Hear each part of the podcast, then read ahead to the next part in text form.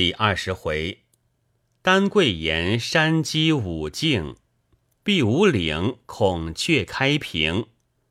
话说那些妇人俱以丝棉缠身，栖在林内，已有吃桑叶的，也有口中吐丝的。唐敖道：“请教九公，这些妇人是何种类？”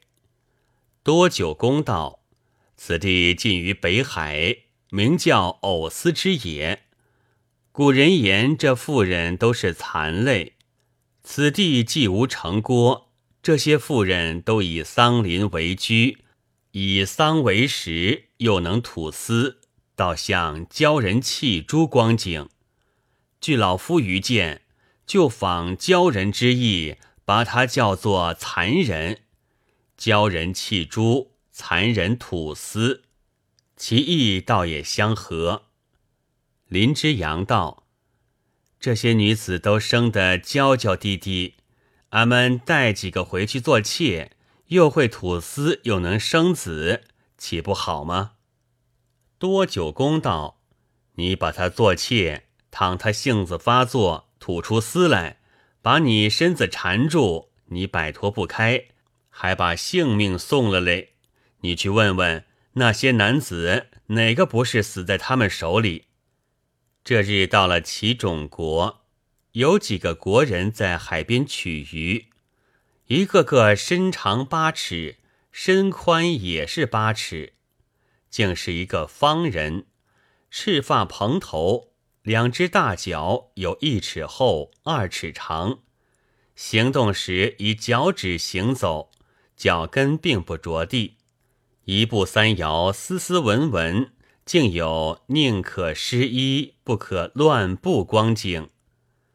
唐敖因这方人过于拘板，无甚可观，不曾上去。这日到了一个大邦，远远望见一座城池，就如峻岭一般，好不巍峨。原来却是常人国。林之阳自去卖货，唐敖同多九公上去，见了几个常人，吓得飞忙走回道：“九公吓杀小弟了。当日我见古人书中言常人身长一二十丈，以为必无之事，哪知今日见的竟有七八丈高，半空中晃晃荡荡。”他们的脚面比我们杜甫还高，令人望着好不害怕。幸亏早早逃走，他若看见，将我们用手提起，放在面前望望，我们身子已在数丈之外了。多久公道，今日所见常人并不算长，若以极长的比较，他也只好算个脚面。老夫像在外洋同几个老翁闲谈。各说生平所见常人，内中有位老翁道：“当日我在海外曾见一个常人，身长千余里，腰宽百余里，好饮天酒，每日一饮五百斗。当时看了甚觉诧异，后来因见古书，才知名叫吴禄。”又一老翁道。老朽向在丁陵之北见一常人，卧在地下，其高如山，钝角成骨，横身色川，其长万余里。又一老翁道：“我曾见一极长之人，若将无路比较，那无路只好算他脚面，莫讲别的，单讲他身上这件长衫，当日坐时。”不但天下的布都被他买绝，连天下的裁缝也都雇完，做了数年才能做成。那时布的行情也涨了，裁缝工价也贵了，人人发财。所以布店同裁缝铺至今还在那里祷告，但愿常人再做一件长衫，他们又好齐行了。彼时有一个裁缝。在那长衫底襟上偷了一块布，后来就将这布开了一个大布店，因此弃了本行，另做布行交易。你道这个常人身长若干，原来这人连头带脚不长不短，恰恰十九万三千五百里。众老翁都道：“为何算得这样详细？”老翁道：“古人言，由天至地有如此之高，此人恰恰头顶天，脚踹地，所以才知就是这个礼数。”他不独身子长得嫩高，并且那张大嘴还爱说大话，倒是身口相应。众老翁道：“闻得天上罡风最硬，每每飞鸟过高，都被吹得化为天丝。这位常人头髻顶天，他的脸上岂不吹坏吗？”老翁道：“这人极其脸厚，所以不怕风吹。”众老翁道：“怎晓得他脸厚？”老翁道：“他脸如果不厚，为何满嘴只管说大话，总不怕人耻笑呢？”旁边有位老翁道：“老兄以为这人头顶天，脚踹地，就算极长了。哪知老汉见过一个常人，较之刚才所说还长五百里。”众老翁道。这人比天还长，不知怎能抬起头来。老翁道：“他只顾大了，哪知上面有天，因此只好低头混了一世。”又一老翁道：“你们所说这些常人何足为奇？当年我见一人睡在地下，就有十九万三千五百里之高，脊背在地，肚腹顶天。”这才大嘞！众老翁道：“此人肚腹业已顶天，毕竟怎样立起，倒要请教。”老翁道：“他睡在那里，两眼望着天，真是目空一切，旁若无人。如此之大，莫讲不能立起，并且翻身还不能嘞。”说着闲话，回到船上。林之阳卖了两样货物，并替唐敖卖了许多花盆，甚觉得利。郎舅两个不免又是一番痛饮。林之阳笑道：“俺看天下事只要凑巧，素日俺同妹夫饮酒存的空谈，还有向年旧谈，俺因弃了可惜，随他撂在舱中。哪知今日倒将这个出脱。”前在小人国，也是无意卖了许多蚕茧，这两样都是并不值钱的，不想他们视如至宝，倒会获利。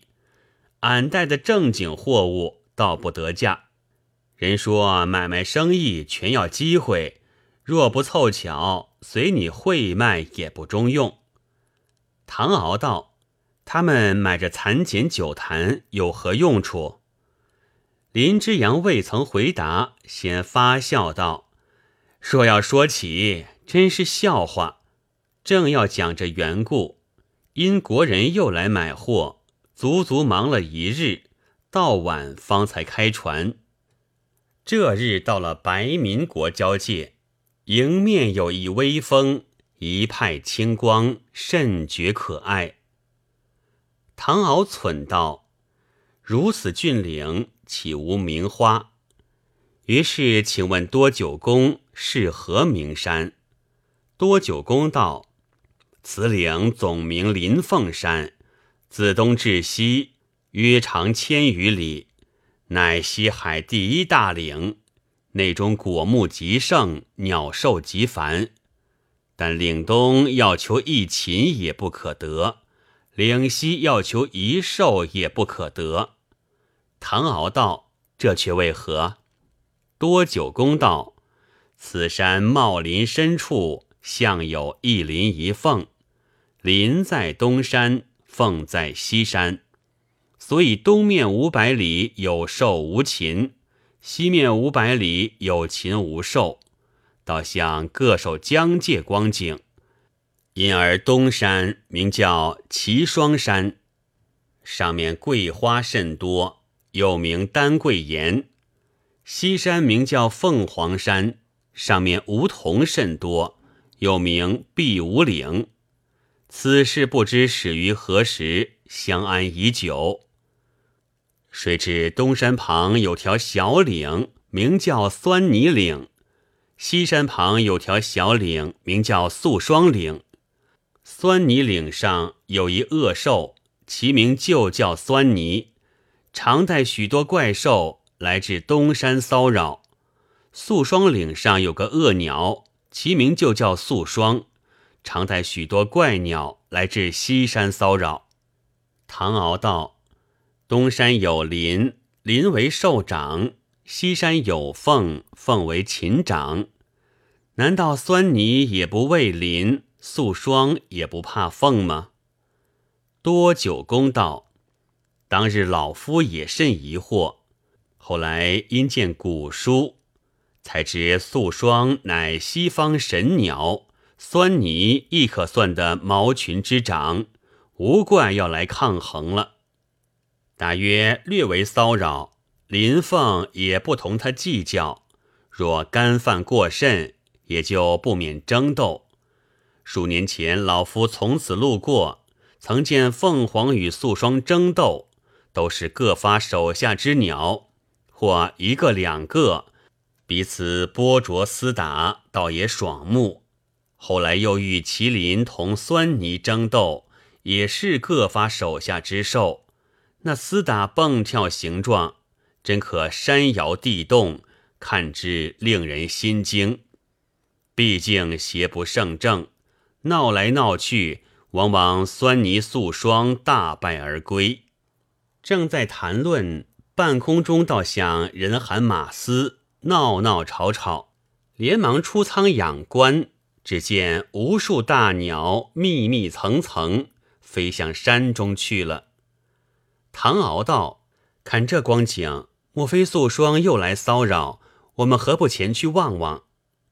多久公道：“如此甚好。”于是通知林之阳，把船拢在山脚下，三人带了器械，弃舟登岸，上了山坡。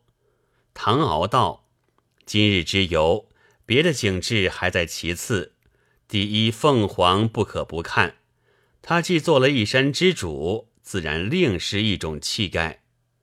多久公道，堂兄要看凤凰，我们越过前面峰头，只见梧桐多处游去。倘缘分凑巧，不过略走几步就可遇见。大家穿过峻岭，寻找桐林。不知不觉走了数里，林之阳道：“俺们今日见的都是小鸟，并无一只大鸟，不知甚故？难道果真都去伺候凤凰吗？”唐敖道：“今日所见各鸟，毛色或紫或碧，五彩灿烂，兼之各种交啼，不赤生黄，以足悦耳于目。如此美景，也算难得了。”忽听一阵鸟鸣之声，婉转嘹亮，甚觉爽耳。三人一闻此音，陡然神清气爽。唐敖道：“诗言鹤鸣于九高，声闻于天。今听此声，真可上彻霄汉。”大家顺着声音望去，只当必是鹤鹿之类。看了半晌，并无踪影，只觉其音渐渐相近，较之鹤鸣尤其洪亮。多久公道，这又奇了，安有如此大声不见形象之理？唐敖道：“九公，你看，那边有棵大树，树旁围着许多飞蝇，上下盘旋，这个声音。”好像树中发出的。说话间，离树不远，其声更觉震耳。三人朝着树上望了一望，何尝有个禽鸟？林之阳忽然把头抱住，乱跳起来，口内只说：“震死俺了！”二人都吃一下，问其所以。林之阳道：“俺正看大树。”只觉有个苍蝇飞在耳边，俺用手将它按住，谁知他在耳边大喊一声，就如雷鸣一般，把俺震得头晕眼花。俺趁势把他捉在手内。话未说完，那营大喊大叫，鸣得更觉震耳。林之阳把手乱摇道：“俺将你摇得发昏，看你可叫。”那营被摇。旋即助声，唐多二人随向那群飞蝇侧耳细听，那个大声果然竟是不啻若自其口出。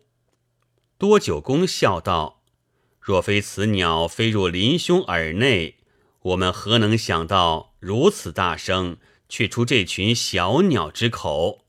老夫目力不佳，不能辨其颜色。”林兄把那小鸟取出，看看可是红嘴绿毛。如果状如鹦鹉，老夫就知其名了。林之阳道：“这个小鸟从未见过，俺要带回船去给众人见识见识。设或取出飞了，岂不可惜？”于是卷了一个纸筒，把纸筒对着手缝，轻轻将小鸟放了进去。唐敖起初见这小鸟，以为无非苍蝇、蜜蜂之类。今听多九公之话，轻轻过去一看，果然都是红嘴绿毛，状如鹦鹉。忙走回道：“它的形状，小弟才去细看，果真不错，请教何名？”多九公道：“此鸟名叫细鸟。”元丰五年，堪毕国曾用玉龙以数百进贡，形如大蝇，状如鹦鹉，声闻数里。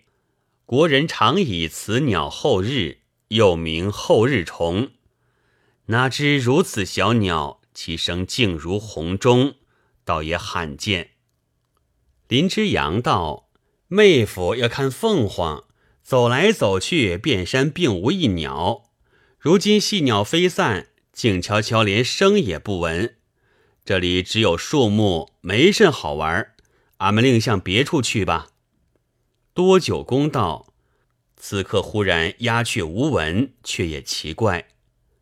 只见有个牧童，身穿白衣，手拿器械，从路旁走来。唐敖上前拱手道：“请问小哥，此处是何地名？”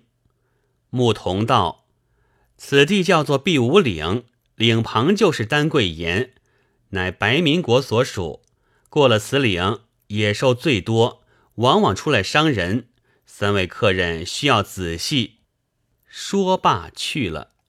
多久公道：“此处既名碧梧岭，大约梧桐必多，或者凤凰在这岭上，也未可知。我们且把对面山峰越过。”看是如何？不多时，越过高峰，只见西边山头无数梧桐，桐林内立着一只凤凰，毛分五彩，赤若丹霞，身高六尺，尾长丈余，蛇颈鸟喙，一身花纹，两旁密密层层列着无数奇禽。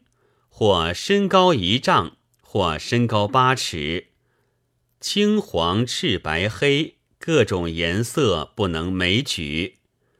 对面东边山头桂树林中，也有一只大鸟，浑身碧绿，长颈鼠足，身高六尺，其形如燕。两旁围着许多怪鸟，也有三手六足的。也有四翼双尾的，奇形怪状，不一而足。多久公道：东边这只绿鸟就是素霜，大约今日又来骚扰，所以凤凰带着众鸟去把路拦住，看来又要争斗了。忽听素霜连鸣两声，身旁飞出一鸟，其状如凤，尾长丈余。毛分五彩，窜至丹桂岩，抖擞翎毛，舒翅展尾，上下飞舞，如同一片锦绣。恰好旁边有块云母石，就如一面大镜，照的那个影儿五彩相映，分外鲜明。林之阳道：“这鸟倒像凤凰，就指身材短小，莫非母凤凰吗？”多九公道：“此鸟名山鸡，最爱其毛，每每照水顾影，眼花坠水而死。”古人因它有凤之色，无凤之德，呼作雅凤。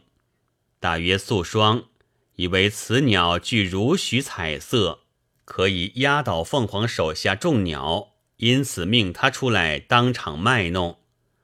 忽见西林飞出一只孔雀，走至碧梧岭，展开七尺长尾，舒张两翅，朝着丹桂岩。盼赖起舞，不独金翠荧目，兼且那个长尾排着许多圆纹，陡然或红或黄，变出无穷颜色，宛如锦屏一般。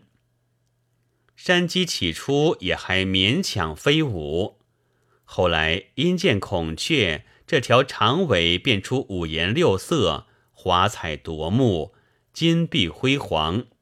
未免自惭形秽，鸣了两声，朝着云母石一头撞去，竟自身亡。唐敖道：“这只山鸡因毛色比不上孔雀，所以羞愤轻生。以禽鸟之威，尚有如此血性，何以世人明知己不如人，反舔言无愧，殊不可解。”林之阳道：“世人都像山鸡这般烈性，哪里死的许多？据俺看来，只好把脸一老，也就混过去了。”孔雀得胜，退回本林。东山又飞出一鸟，一身苍毛，尖嘴黄足，跳至山坡，口中叽叽啧啧，鸣出各种声音。此鸟名为数声，西林也飞出一只五彩鸟，尖嘴短尾，走到山冈，展翅摇铃，口中鸣得娇娇滴滴，悠扬婉转，甚觉可耳。唐敖道：“小弟闻得鸣鸟毛分五彩，有百越歌舞之风，大约就是此类了。”那苍鸟不知何名，多久公道，此即反蛇，一名百蛇。月令仲夏反蛇无声，就是此鸟。林之阳道，如今正是仲夏，这个反蛇与众不同，他不按月令，只管乱叫了。忽听东林无数鸟鸣，从中窜出一只怪鸟。其形如鹅，身高二丈，翼广丈余，九条长尾，十颈环簇，只得九头。窜至山冈，古意作势，顿时九头齐鸣。多九公道，原来九头鸟出来了，未知如何，下回分解。